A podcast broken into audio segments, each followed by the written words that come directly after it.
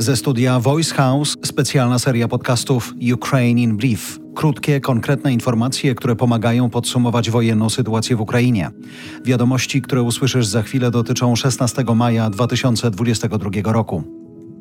To koniec oblężenia huty Azovstal, pisze agencja Reutera. To najkrwawsza i najdłuższa bitwa tej wojny. Ukraińscy bojownicy nie poddawali się Rosjanom przez 82 dni.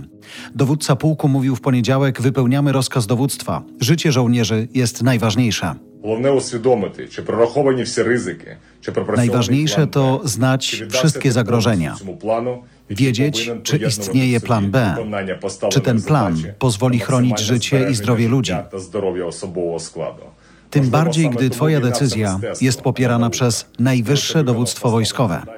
Reuters pisze o autobusach ze znakiem Z, które wywoziły bojowników, także tych najciężej rannych. Mieli być przewiezieni do placówki medycznej w kontrolowanym przez Rosję mieście Nowoazowsk.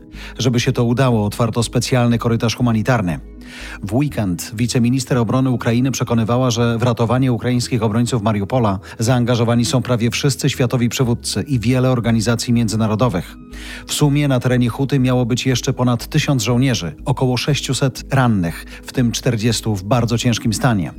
Dopiero niedawno z Azowstalu ewakuowano setki ukrywających się tam cywilów.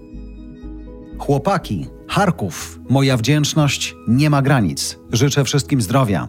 To krzyk prezydenta Zełęńskiego do żołnierzy 127 Brygady Trojańskiej, którzy przepędzili Rosjan z obwodu charkowskiego. Ich zdjęcie na granicy obiegło cały świat. Tempo odzyskiwania terenów przez Ukrainę spowalniają wysadzone przez Rosjan mosty. Między Charkowem a granicą nie toczą się teraz żadne walki, a wojska rosyjskie ograniczają swoją aktywność do ostrzału okolicznych miejscowości. W swojej analizie Ośrodek Studiów Wschodnich pisze, że to kolejna rosyjska porażka po wycofaniu się z północnej Ukrainy. Ale w odróżnieniu od Kijowa, Charków był początkowo traktowany jako integralna część i jeden z najważniejszych elementów tzw. Tak Noworosji. Opuszczenie swoich pozycji wokół Charkowa wynika, jak sugeruje OSW, z niedostatku rosyjskich sił.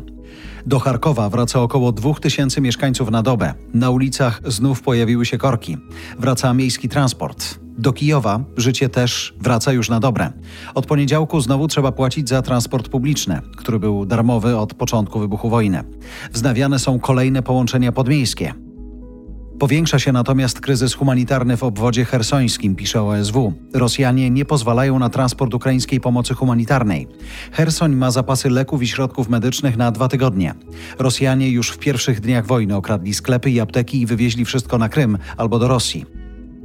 Rząd Szwecji zdecydował, że rozpoczyna proces wstąpienia do NATO. W niedzielę podobnie zrobiła Finlandia. Norwegia, Dania i Islandia obiecują pomóc Szwecji i Finlandii, jeżeli zostałyby zaatakowane, zanim staną się formalnie członkiem NATO. I jeszcze jedna wiadomość tego dnia. McDonald's wycofuje się z Rosji. Jak pisze AFP, Amerykanie sprzedadzą swój biznes lokalnej firmie. To było Ukraine in Brief od Voice House. Kierownictwo produkcji Adrian Gronek-Liszka. Produkcja Dorota Żurkowska. Realizacja Kacper Majdan. Redakcja Agnieszka Szypielewicz i Olga Michałowska. Dźwięk Kamil Sołdacki. Czytał Jarosław Kuźniar.